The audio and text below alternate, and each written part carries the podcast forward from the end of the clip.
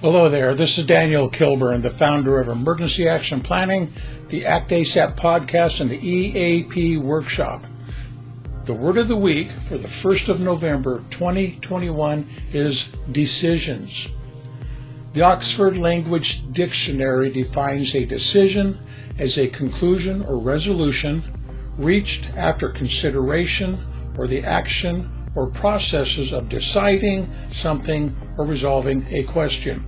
Yeah, I know. Sounds pretty good, right? We make decisions all the time. We make them every day, all day long. Excuse me. Some of these decisions revolve around general maintenance and upkeep. You know, you get up in the morning, am I going to have coffee? Am I going to have tea, hot chocolate? Am I going to drink tap water, warm water, ice water, bottled water, bacon and eggs, bagel and cheese, fresh fruit, smoothie? We make these decisions all the time. And they're basically maintenance upkeep decisions. We make them without even thinking about them. Other decisions can have more life altering effects financial decisions, business decisions, or decisions or deciding to let somebody else do something for you. They can sometimes work very well and sometimes they can go very south very fast. So, one thing to keep in mind is that the decision making process of protecting our family and loved ones from emergencies and disasters is a much more demanding process. So when we're making these type of decisions, we're going to be deciding things in several categories, and that's basically the who, what, when, where, why, and how.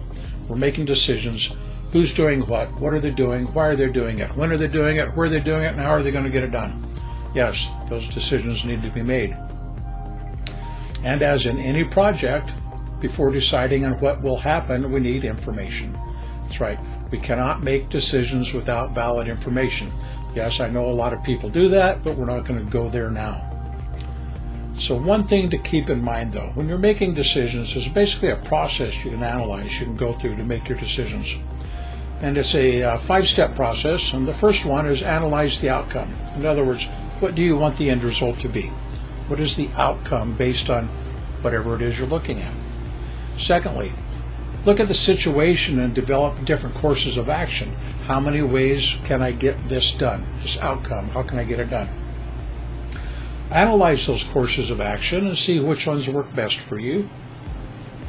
Compare them to see which one you like the best, which one will be the easiest, the least amount of risk, and the most people are, are engaged in, and then make a decision on that course of action.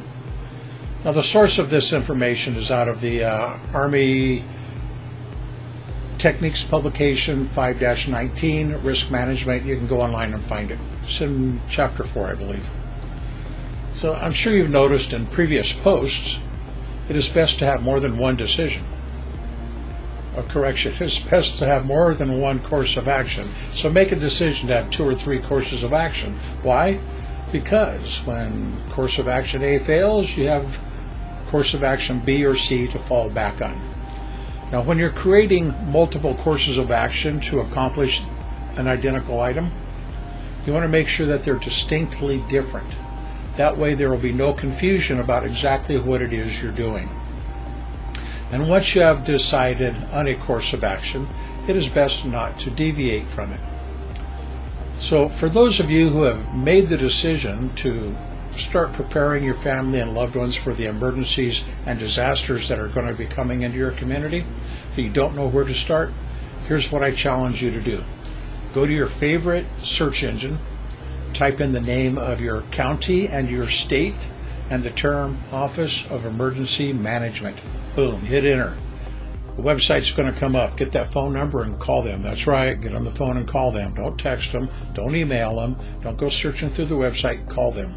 Call them and tell them that you have decided to prepare your family and loved ones for the emergencies and disasters that are relevant within your community. And whoever you're talking to will help you. I'm not sure exactly how they'll help you, but I know they will help you.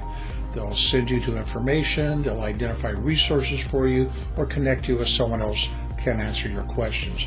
But make that decision and stick with it. Till next time, this is Daniel with Emergency Action Planning. Be safe.